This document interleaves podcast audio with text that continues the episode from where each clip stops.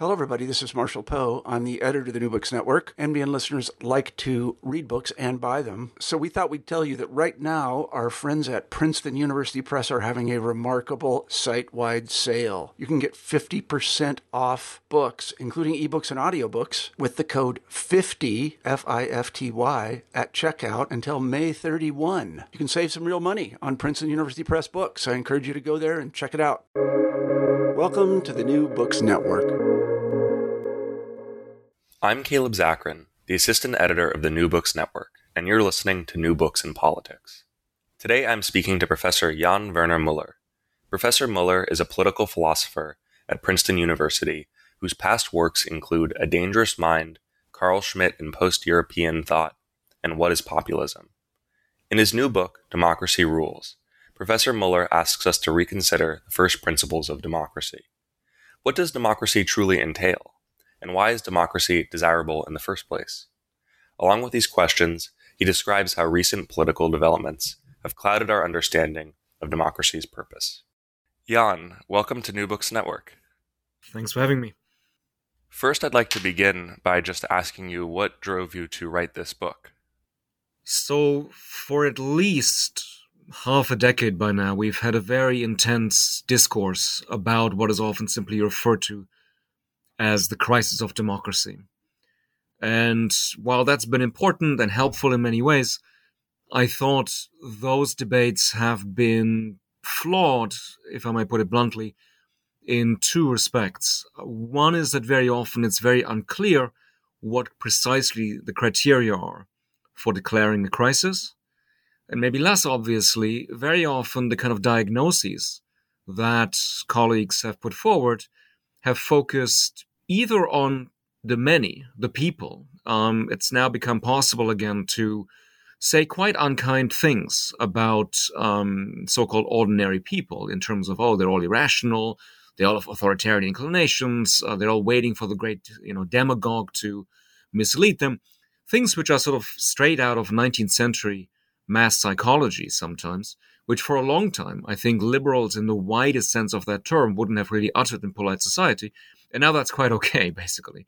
But of course, there's also the other tendency to essentially say, no, no, it's not the many, it's the few. It's elites who are to be who are to be blamed. Uh, there's now a discourse about oligarchy. I mean, a word that you know wasn't really used in contemporary political diagnoses for a very long time. And I'm not commenting on the on the plausibility of the two diagnoses. All I'm pointing out is that you know even though they're so different, you know one is about the many, the other is about the few.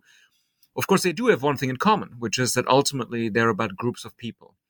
And I felt it was important to reorient ourselves also towards basically political institutions and in particular the question how they are connected to the basic values of democracy because while there's also been you know a number of important contributions on you know we have to strengthen existing institutions we have to respect norms and rules and so on um, I think it might be a mistake to basically say, oh, let's have rules for the sake of rules, or you know anything that we have by way of institutions needs to be preserved.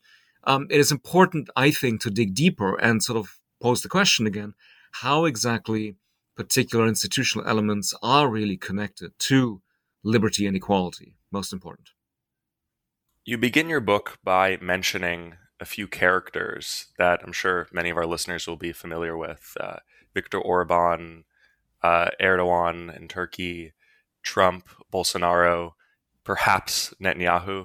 What is it that these characters have in common, and why do you begin the book by discussing them? So there's an entirely legitimate uh, demand to explain what many observers see as a global phenomenon, sometimes abbreviated as, you know, the rise of right-wing populism, rise of, you know, author- authoritarian populism, and so on. And to me, it seems problematic that very often one has jumped from the observation of significant similarities between these figures that you just mentioned to the notion that, well, their rise must all have the same cause because they look so similar. And one of the propositions in the book is that, yes, the similarities are real. Uh, there is even what I try to call a shared right wing authoritarian populist art of governance. But it doesn't necessarily follow that there is a sort of single macro cause, be it, you know, just to mention the most cliched candidates, be it, you know, purely economic, purely cultural, mixture of the two, and, and so on, to explain all this. I think the similarities on one level are much better explained by the fact that a lot of these actors can learn from each other and can copy each other. And that, I think, is, is a blow to what I consider to have been a genuine post Cold War illusion. Not that history had ended. I don't believe for a minute that anybody actually ever really uh, believed that, or if they truly believed, uh, you know, believed it, uh, it wasn't really based on what Fukuyama had actually written, and so on.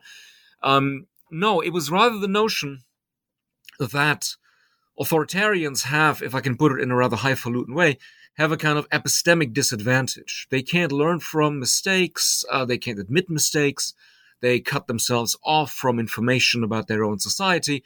Um, a lot of things which, to be fair, now sound plausible again in light of what we're learning about about Putin's Putin's Russia. So I'm not saying this is a crazy thought or nobody ever should have believed this, but I think it did lead to a certain tendency to underestimate authoritarians and to be rather complacent in thinking that, well, you know, this is sort of going to resolve itself. These uh, regimes all have to end like the Soviet Union in 1991. They can't really learn, you know, and, and they and they certainly also can't learn from each other. And I think we have pretty solid evidence that A, they're learning, B, they're learning from each other in particular, and C, while none of this means they're somehow invincible, I'm not saying that, um, nevertheless, we should let go of this tendency to sort of automatically assume a certain kind of superiority of democracy, not in terms of values, uh, where, you know, for me at least, the superiority is not in question, but in terms of capacity for learning, capacity of dealing with, you know, developments in in one's own society and so on. For these uh, populists, despite the fact that they might be doing certain things that offend the norms of standard liberal democracy, we still don't see a mass mobilization in society. And oftentimes, with these populist characters uh, in the you know mainstream media or in other places, people warn about the their tendency towards fascism. Uh, what is the problem with equating this brand of populism with fascism? So, my view is that fascism is necessarily connected to a kind of idealization of combat. There's a suggestion that the best human life is one of mortal danger and warrior like confrontation. And secondly, that it's also deeply connected to various notions of racism, racial hierarchy, uh, basically a sort of naturally given inequality among human among human beings. Clearly, historians have been disagreeing about about accounts of fascism for a long time. Um, it would be a mistake to think that you know we sort of have a ready-made definition that we can simply take off the shelf. Um, like with so many phenomena, it's probably much better to think of family resemblances among different regimes and and characters. But still, it seems to me there, there are reasons to think that the differences ultimately outweigh possible similarities. And uh, at the risk of saying the obvious, there are also deep differences in terms of in terms of historical context. Um, however pessimistic one might be about our present age, it seems to me very hard to make plausible the claim that it sort of really corresponds to many of the circumstances that we saw in the 1920s and 19, 1930s. So that's why I kind of keep my distance from that particular diagnosis. But I hasten to add that this does not mean that, oh, everything's fine or these characters aren't really dangerous.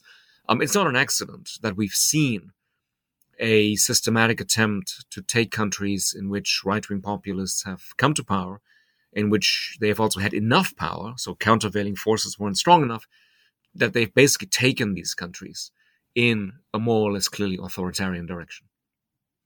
So obviously these authoritarian characters they have not arisen in a vacuum and in your first chapter titled fake democracy uh, you discuss what, what you refer to as as the double secession what is the double secession and who is involved at the very top it's those who to put it bluntly are the most advantaged, uh, the wealthiest, um, those who sometimes may well be called oligarchs of, of one sort or another, who sort of in a strange way, both take themselves out of a shared social contract. And you can sort of think of, of illustrations of this when you think about basically figures who, you know, have a sort of backup insurance scheme by having property in New Zealand that is kind of apocalypse proof. And at the same time, and that's really why the the designation oligarch isn't completely crazy, at the same time use their enormous resources to manipulate the political system to their to their advantage in one form or, or another. And at the other end of the income spectrum, you basically have people who are so disadvantaged or sometimes so disappointed by what is on offer by way of programs by democratic parties that they basically quit politics. Uh, you know, this is reflected in rising rates of abstention, uh, no longer really, you know, wanting to participate, feeling that there's nothing, that there's nothing, nothing on offer. And clearly, these sorts of developments in a kind of vicious circle can reinforce each other. So if people stop voting, then also parties stop caring about them because, you know, why, why go after these people? Um, and that in turn makes it easier sometimes for others to basically protect their very particular uh, interests and, and, and assets. And, you know, I'm not saying that we see this development to exactly the same degree everywhere, but I think it's a, it's, it's a way of reframing the observation about rising inequality, which, you know, most people nowadays uh, see as pretty, pretty obvious and connected more particularly to political processes and political systems. Right. So, so uh, on one end, you have people that want to exit democracy because it's a check on their ability to do what they like, a la Peter Thiel. Uh, and then on the other end, you have people who are exiting democracy because they feel like it's fake and not ever going to serve their interests. And you, you talk about this kind of sense in which the people are divided and uh, they are, are, divided in for a variety of reasons. You, I fi- find it actually very refreshing that you offer many different reason, explanations or reasons without giving one specific uh, causal explanation. And you talk about how populists tend to take advantage of this division of society and uh, how is it that populists do this and what are the outcomes so maybe in the face of, especially in, in the United States, a kind of incessant um, discourse about there should be more civility and we should heal our divisions and overcome our differences and so on. Maybe it's worth reminding ourselves that on one level, at least, democracy is not about consensus. Democracy is about divisions and conflict. Question is, what do we do with divisions and conflict? In an ideal scenario, uh, the relevant actors are able to represent and shape conflicts such that they basically are not only compatible with democracy, but ultimately reinforce democracy. I mean, this isn't always sort of so obvious, maybe as a, as a thought, um, but there's a long line of social theory that has argued that actually conflict and cohesion are not opposites. If you do conflict the right way, you actually, in the end, might increase cohesion or, or, or help with other basic political values, going back at least as far as, as, as Machiavelli. Now, but that also means that it has to be conflict in the right kind of way. And I would just, for now, stress two elements here, or rather what in the book also I call two hard borders, uh, which conflicts have to observe. One is that within them, you cannot really deny the standing of other citizens. And that, in my view, is exactly what populists always end up doing. They end up saying we and only we represent what they often call the real people. And some others are at best second rate citizens or don't truly belong at all to the people. Just to remember how very often Trump reacted to criticisms not by justifying his policies, you know, which I think any ordinary politician would have done. They would have said, look, you know, we're in government, this is what we're doing, we're authorized to do so, here are the reasons. No, very often the response was simply the critic is un-American by definition because they dare to criticize that particular that particular president.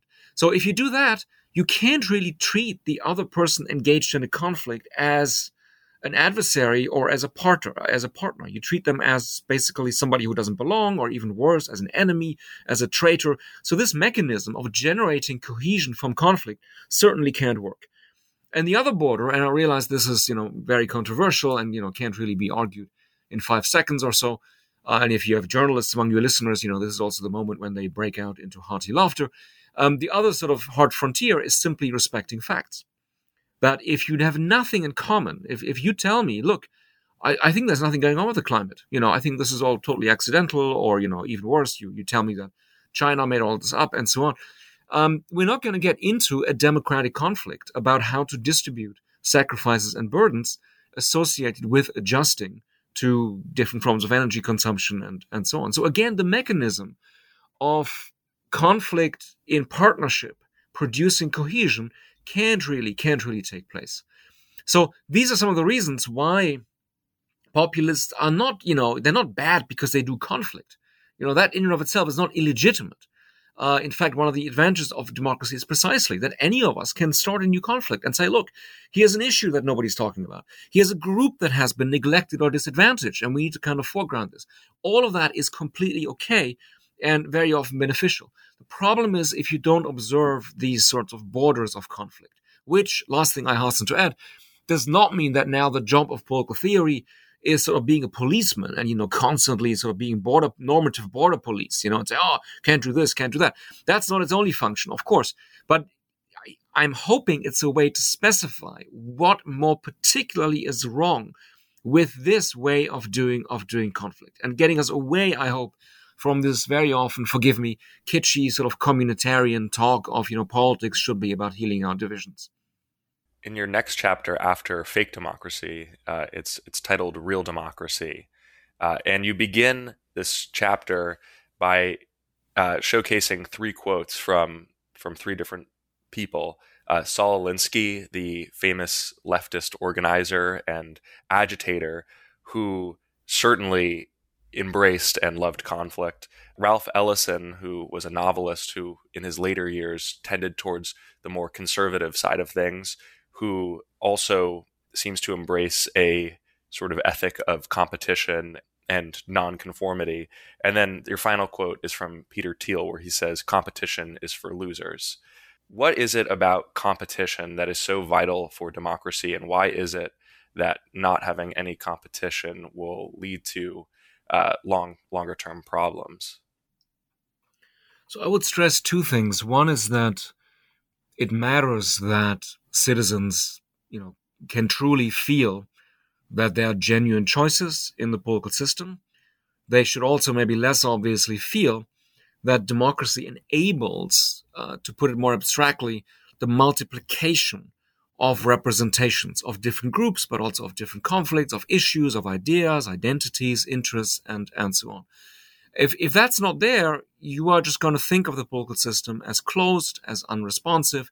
Again, goes back to the earlier part of our conversation where sometimes people might simply say, I'm checking out of this because, you know, it's never about me, or I'm always, I'm always, always on the losing, on the losing side. So that's one element. But the other, other element um, that I wanted to bring out with these particular quotations was also the importance of losing the right way in the democracy. I think it's fair to say that when I wrote all this, um, it, I thought it was, you know, maybe not so obvious point. After the 2020 election, I think it's it's much more straightforward to make this argument because people can see that basically being able to concede, ideally even turning a defeat into, you know, the start of a different story of how you might win again, in a way that other politicians have, have often done is absolutely in, indispensable. And if you basically, you know, check out of that game and you don't play that game of being a good loser anymore, it's disastrous for, for democracy. And it doesn't require people saying, "Oh, the other side is now right" or anything of that of that sort. Of course not. You can, you should simply be able to say, you know, um, a little bit with with with a famous Samuel Beckett quote: uh, "Fail again, fail better." So you're going to have another chance to make the case to citizens that you are doing the right thing, offering the right policies, and and so on.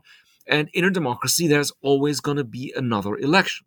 So, in that sense, um, it also, if I if I may add one more point, it also points a little bit to the danger of political parties becoming subordinate to individuals. Because if you turn a party into, per, into a personality cult, what that, among other things, means is that unlike an institution, like a party, which has a long term time horizon and which can basically say, we can afford to lose this election. And, you know, we're going to make the next sort of attempt to win in four years, five years, whatever. Uh, we as human beings, we don't have infinite time horizons, to put it, to put it bluntly. And if it's only about one person, that changes the parameters of the game. And it again maybe also illustrates how the kind of situation we've ended up in in terms of you know high levels of partisanship and polarization and at the same time a kind of hollowing out or weakness of political parties has disastrous consequences for democracy as a whole. Going off of that note about political parties you, you really defend these sort of intermediary institutions like parties uh, and like representative democracy why is it that we can't have uh, direct democracy? Why do we need these intermediary institutions, in your view? So I'm not in principle against exercises in direct direct democracy. What I wanted to stress is that as long as we have broadly speaking representative democracy as we know it, and it looks like we'll still have it for quite some time, it remains vital that to exercise our basic political and specifically communicative freedoms in an effective way, we do need organizations that multiply our voices. So I can demonstrate all by myself. I can, you know, fill your spam folder with all my unpublished op-eds.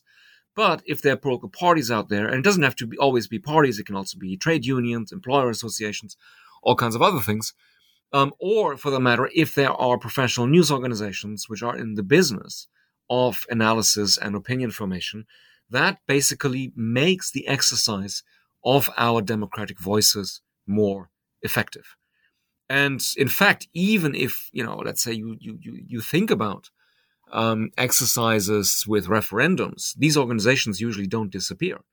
Um, and in that sense, I think it just, it remains absolutely vital at the risk of sounding, you know, very old fashioned, stuffy, etc., to go back to parties, go back to professional news organizations. The insight is not new. Tocqueville basically already said all these things in the 19th century, but very often we're looking in the wrong place when we talk about, again, the crises, crisis of, of, of democracy, because we don't pay enough attention to these intermediary institutions. On the point of elections, you've been talking a lot about the sort of importance of of being a, a good loser are you would you say that you're advocating for a let's say a, a, return to respectability politics? Is that what you're arguing for or are you arguing for something different a different way of thinking about civility? So for me questions of style and rhetoric if you like are overall pretty secondary. Um, the problem with with um, a lot of you know so-called right-wing authoritarian populist leaders is not that they kind of talk the wrong way or they're too crude or they're too rude or whatever it might might be. Um, it really is more fundamental in terms of not ex- not ultimately accepting any other political competitors as legitimate.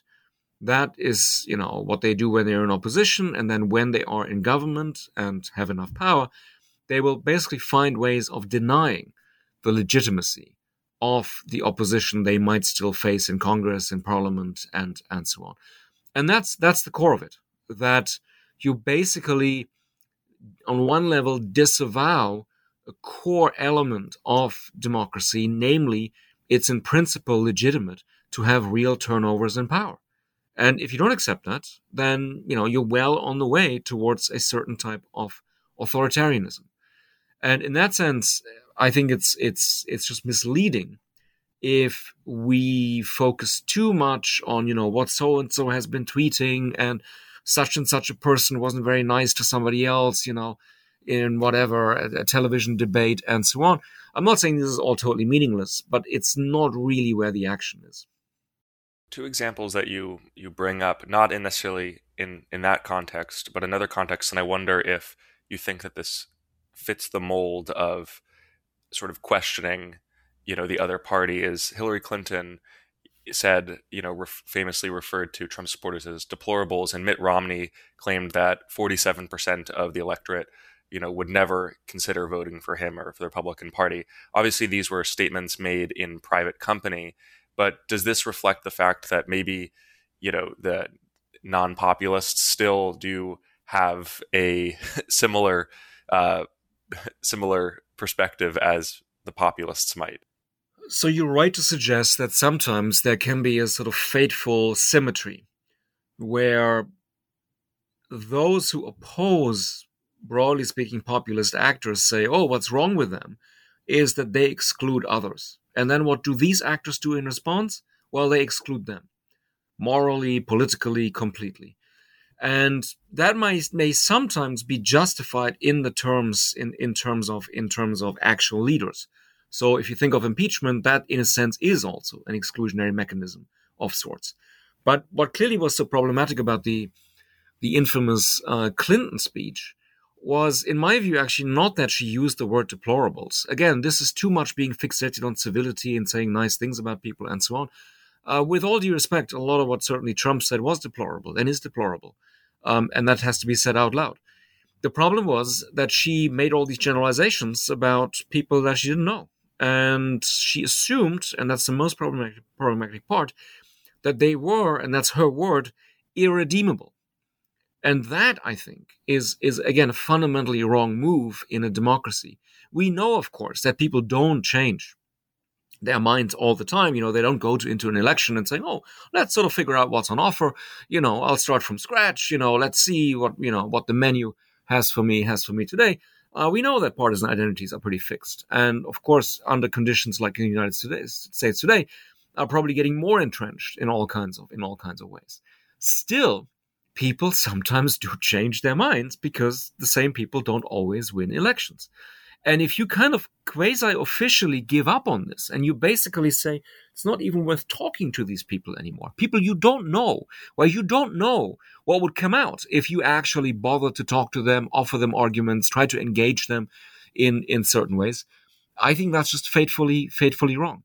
I'll just add though, just to, to bring out clearly what I what I'm trying to suggest, doesn't mean that then if you talk to them, um, you know, you have to sort of copy them. I mean, talking to populist or voters of populist parties doesn't mean you have to talk like them. I mean, this is then so sometimes the other extreme that especially, if I may put it this way, a certain type of liberal in, in the US after 2016 went for in terms of, okay, you know, we're going to interview every single every single uh, you know white male in, in a diner in the Midwest, and then you know we kind of have an essentialized view of you know the so-called white working class, and we'll take it from there and adapt to that. And parties in Europe have done this too, where they've sort of made made de facto made concessions to what they kind of think is actually racism.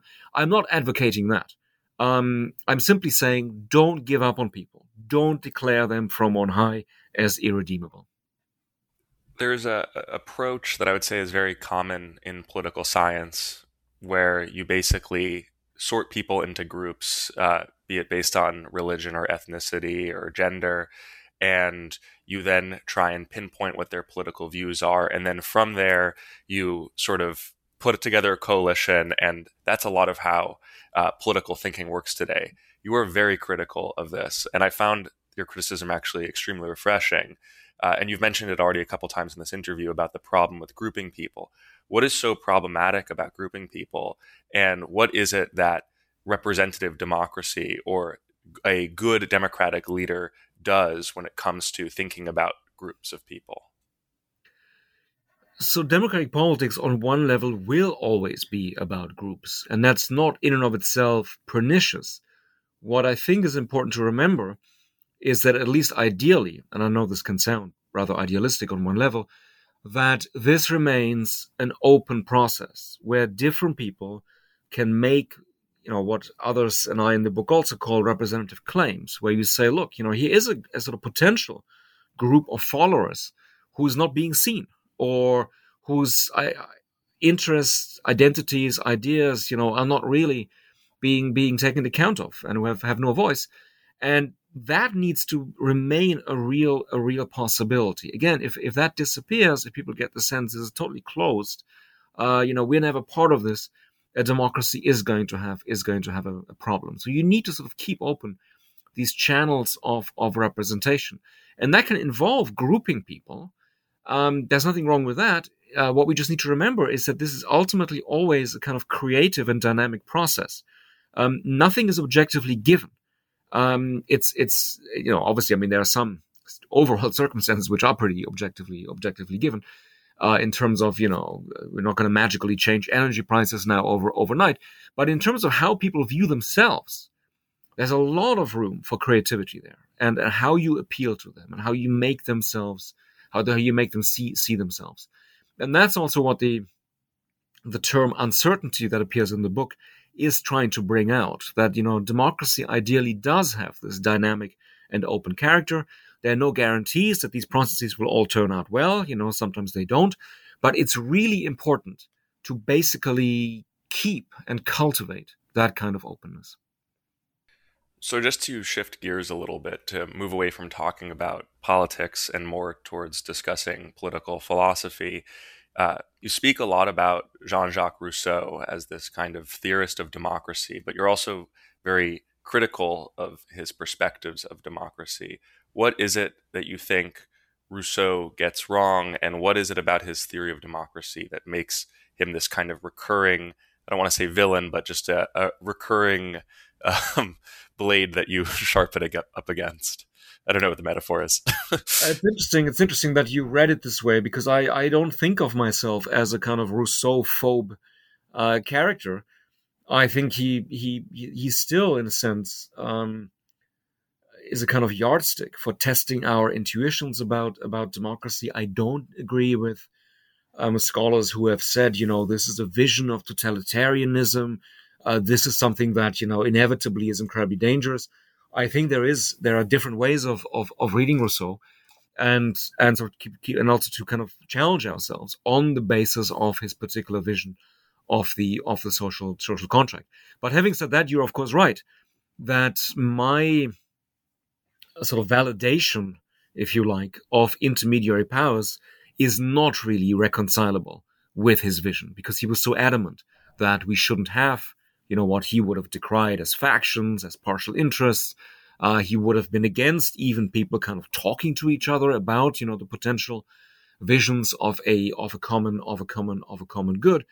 Um, that to me is incompatible with representative democracy as we know it as again we should we should have it.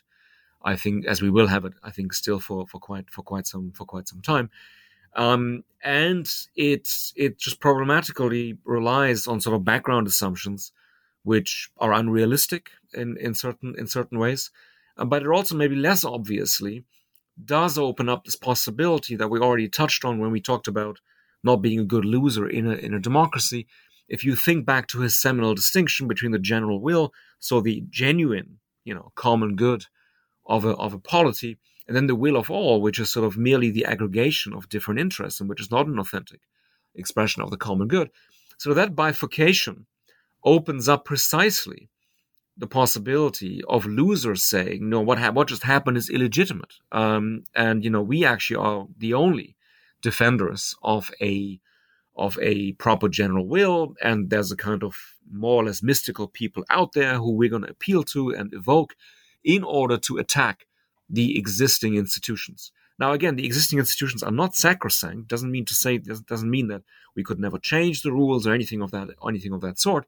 Um, but unless there is something horrendously wrong, the point is that at least for now you accept the results of a particular process and that leaves you, you know, still to try again, also leaves you at liberty, hopefully, to advocate for changing the process and so on and so forth. But you don't evoke what ultimately is a kind of fiction of the general will, or as some right wing thinkers like Carl Schmitt did in the 1920s, a kind of mystical people uh, who actually have a totally different will than what this sort of banal uh, mathematical process of, you know, counting votes, you know, that also these thinkers saw as overly mechanical and so on had produced. We can only count votes. Ultimately, there's nothing else we can we can do. It's not the only thing in a democracy, but if you fundamentally question that in the name of something else, again, I think you're well on the path to something that is going to look ultimately pretty undemocratic. Without being too anachronistic, do you think it's uh, accurate to more or less accurate to describe Rousseau as a populist? Not in my sense of that concept, which revolves around the notion that sometimes we have actors, leaders, parties who claim that they and only they represent what they often refer to as the real people or the the silent majority also. Um, it's it's not really the same because on one level of course rousseau you know kind of broke with the whole idea of a particular form of representation and he also would have he also i think would have would have been highly critical of a notion where you basically, again, without really engaging with people, end up saying, well, some people don't really belong here at all. I mean, if you and if you if you decide to join Rousseau's social contract, yes, there are certain obligations. You know, you can't have it both ways. You can't be inside the polity and still, you know, treat basically behave as if you were still outside the polity and hold on to your natural natural freedom. But these again, these are different pathologies than what at least I think is happening with populism, which always involves a certain claim about about representation. So, just to br- briefly touch on a point that you made in your last answer, um, it's not something that you really discuss in the book, but Carl Schmitt is obviously very famous, probably most famous for his friend enemy distinction. W- would you sort of say that the friend enemy distinction doesn't really have a place in democracy? That we shouldn't really have enemies or you know we have friends but our enemies aren't necessarily our enemies they're just our competitors. So here i would agree with a number of other theorists of democracy including ones who have written extensively about populism such that i don't agree with their conclusions. I'm only mentioning chantal mouffe for instance as, as an example who basically want to hold on to some distinctions such as enemy on the one hand and adversary on the on the on the other. And again, it's important to recognize that democracy is about conflict. The question is how is conflict produced, represented, set up? Is it done in such a way that it's ultimately compatible with basic democratic values?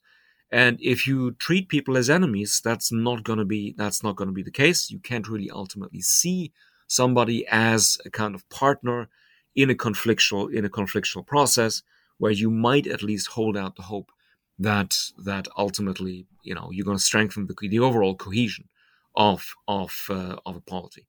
And again, maybe I should underline that this this this doesn't mean that you can have really tough conflicts. Um, that's entirely possible in a in a well functioning functioning democracy.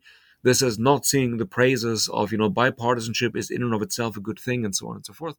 Um, it really is saying there comes a line where you basically no longer respect the legitimacy of the other contenders, and that's going to have pernicious consequences for a democracy.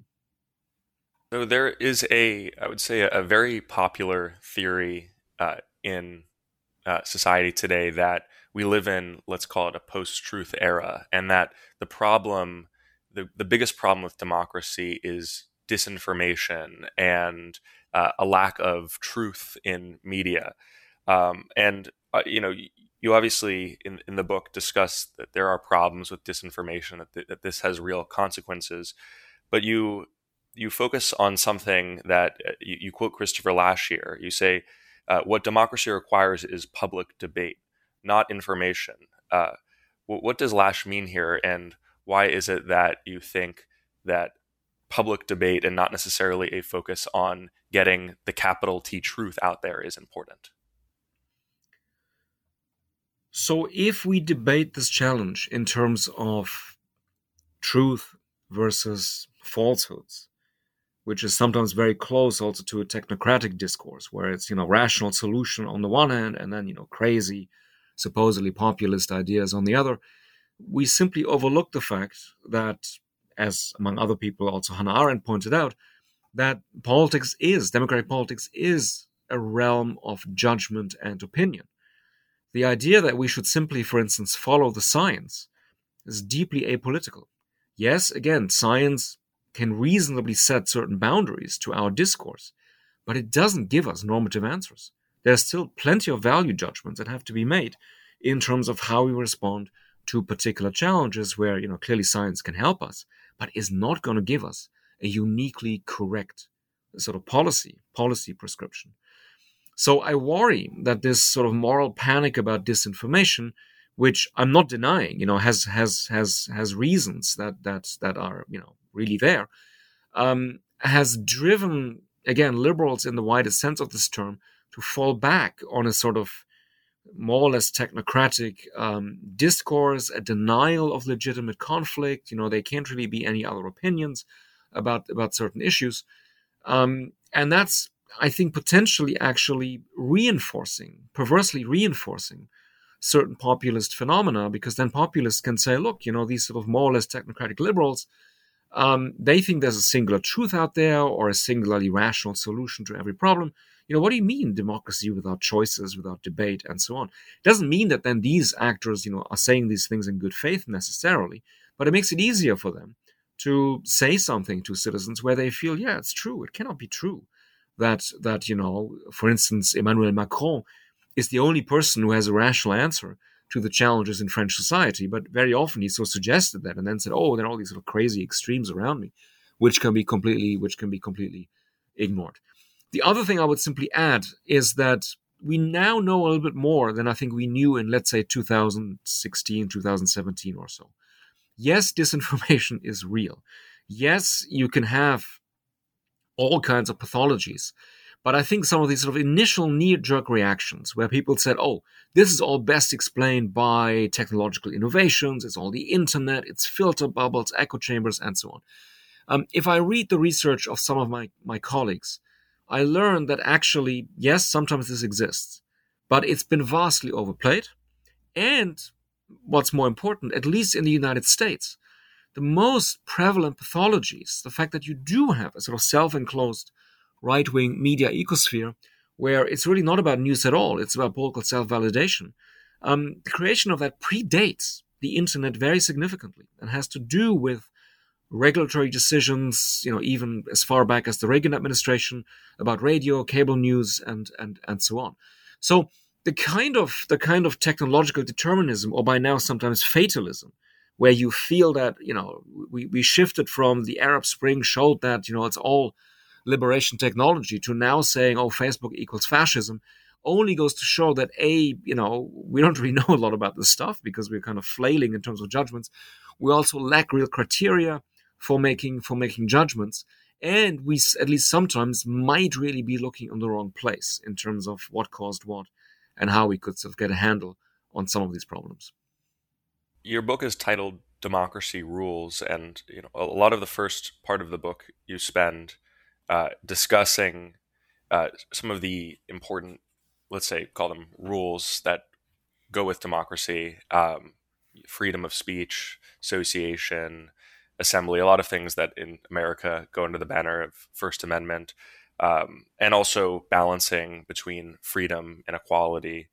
Uh, in your chapter reopening, you discuss uh, ways in which people can break these rules, sort of the uh, appropriate manners of breaking the rules. How does one in a democracy break the rules in an acceptable manner?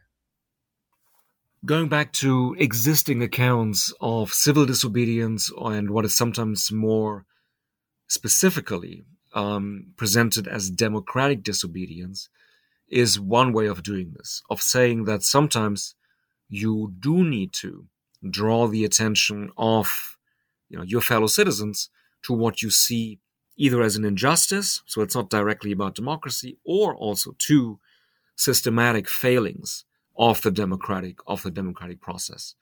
And you know, they're fairly robust accounts of under which conditions you can do this.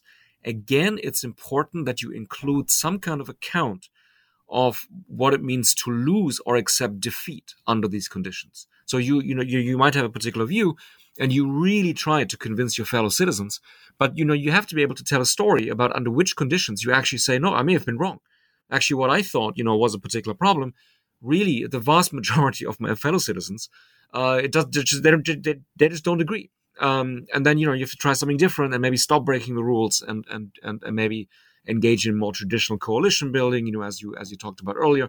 So these are some of the avenues one can one can one can think about. Again i would underline the point that this is not about rules for the sake of for the sake of rules. Um, you know especially pernicious thought when you have a german author you know kind of talks about rules for the sake of rules. Um, that's not the point. The point is that you need to be able to tie these rules back to basic democratic principles. And sometimes even going against them can be justified by appealing to these principles. And sometimes it can't. So it's very context dependent. It's very dependent on what kind of particular stories people then, you know, ultimately offer by way of justifications for rule breaking. Why is it that you believe that we should have democratic hope despite the fact that there is so much pessimism out there today? So, hope is about possible avenues, pathways for change. If, if these aren't visible at all, if you know we really can't figure out anything, then in a sense hope has to go. Pessimism, optimism, these are on one level estimations of probability. So I think the avenues are there. Do I feel particularly optimistic? No, but that's kind of besides the point. What the book tries to tries to strengthen is a sense of what these avenues might be.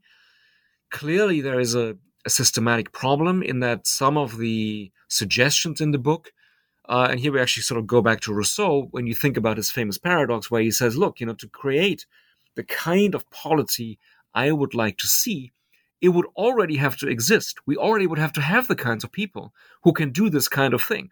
And we can't get out of this kind of vicious circle. That's also, I think it's fair to say, a problem for my approach, because to kind of get to a point where, for instance, you could have a genuine repair of these intermediary institutions, what I call the critical infrastructure of democracy, a lot of change would have had to happen already. And it's always possible and not always wrong to fall back on, you know, what sometimes people then say, which is, oh, but we just need a sort of broad-based social and political mobilization around, around an agenda for change. That's that's obviously right, but you know, sort of this appeal doesn't get us terribly far in and of in and of itself. So that's in a sense where I see a genuine problem. But even if you don't have the immediate recipe for, oh, that's what we need to do tomorrow, it remains, I think, important to basically preserve our capacity for judgment, see what possible avenues for genuine democratic change remain open to us, and then also think more clearly about strategies and tactics of how to take them. You end the book with a very brief mention of Edward Snowden, uh, and Edward Snowden famously leaked uh, private, secret military documents about uh, large spying operations being conducted by the NSA. Obviously, uh, this book came out uh, in 2021, and in recent weeks, with the Russian invasion of Ukraine, Edward Snowden has been somewhat of a defender of the Russian regime. Do you think that Snowden's actions are uh, towards America are undermined by his, uh, let's say, support of Putin? So the Putin regime clearly is completely indefensible, but it doesn't follow that anything that anybody, including actually other, let's say, you know, the kinds of right wing populists we talked about earlier, um, has ever said, you know, should automatically be categorized as we can totally discount it and so on. I simply use the quote to underline that, again, there's sometimes a problem with saying that, oh, you know, the most important thing that's lacking is a certain kind of consensus or harmony or indeed trust. You know, trust our betters, trust our representatives more or less automatically. Um, that can be an important element in in in in democracy, and there are actually you know legitimate secrets in democracy too. The point is, um, it's also about making an effort as opposed to being the sort of passive, trusting recipient of political decisions, or thinking that oh, you know, I kind of go and do my duty and vote, and that's sort of I've done my duty, and that's and that's that. So that's not a terribly deep or new point in terms of you know civic engagement. Civic engagement uh, matters but again, I think there's there's there's sometimes a sort of communitarian, more or less kitschy uh, rhetoric around avoiding conflict, more consensus, being more trusting, and so on, which I think gets something about democracy on one level wrong, and that's what I wanted to counter. I think this book is a fantastic introduction to thinking about democracy and you have a lot of discussion, a lot of great quotes uh, from many different political thinkers and theorists. Uh, for someone, you know, after reading this, if they wanted to engage more with the literature on democracy, are there any books or thinkers that you would recommend that people read? Good question. So, I think in a certain way, it's still worth our while to go back to what you know will strike many people as as incredibly boring and and and outdated in certain ways, which is some of the kind of classic mid-century uh, political science literature in the United States. Not about oh democracy is about elite competition and look how irrational voters are, but more about this creative and dynamic character of conflicts and how they're presented. So the person I have in mind is is Schattschneider who occasionally is still referenced as as an important inspiration for you know what is often presented as also a particularly realist way of thinking about American politics. My point is there's more there normatively than sometimes meets the eye, and there are observations about you know important characteristics of democracy which one can take in all kinds of different all kinds of different uh, different uh, different directions and so again i know that this is not the kind of thing that will keep your listeners up at night when they start reading this um, but I think there are still important insights there which we ignore at our own cost. Are you working on anything new? Uh, you, you're. Uh, by the way, also, I would to any readers, uh, this is a great companion book to Jan's uh, previous book, uh, "What Is Populism." Uh, you really continue a lot of the discussion there in this book, "Democracy Rules." Um, so to to re-ask the question, uh, are you working on anything to further your discussion here in democracy rules? I'm working on something that also deals with democracy, but from a somewhat different, though ultimately also related angle. I'm writing a book about what kind of, to put it crudely, what kind of spaces or buildings does democracy need? The kind of discussion that briefly came up when there was a debate around Trump's executive order about federalist buildings having to have a certain classical style also came up in the context of January 6th when people sort of evoked the sacred nature of these of these buildings and then also kind of you know rethought the meaning of the mall and the march on on the mall um, in the in, in American political culture. I'm interested in exploring these questions, and um, clearly there's no uh, sort of completely clear cut story one can tell. Their spaces don't determine how we how we act. But sometimes I think we can make meaningful claims about how certain spaces and buildings can both facilitate but also represent democracy in certain ways. And is that a discussion specifically about physical spaces or also about virtual spaces? Uh, obviously, the uh, the metaverse has become a, uh, a, kind of the new the new slogan of, of big tech. Ask me again in about three months. Okay. Wonderful.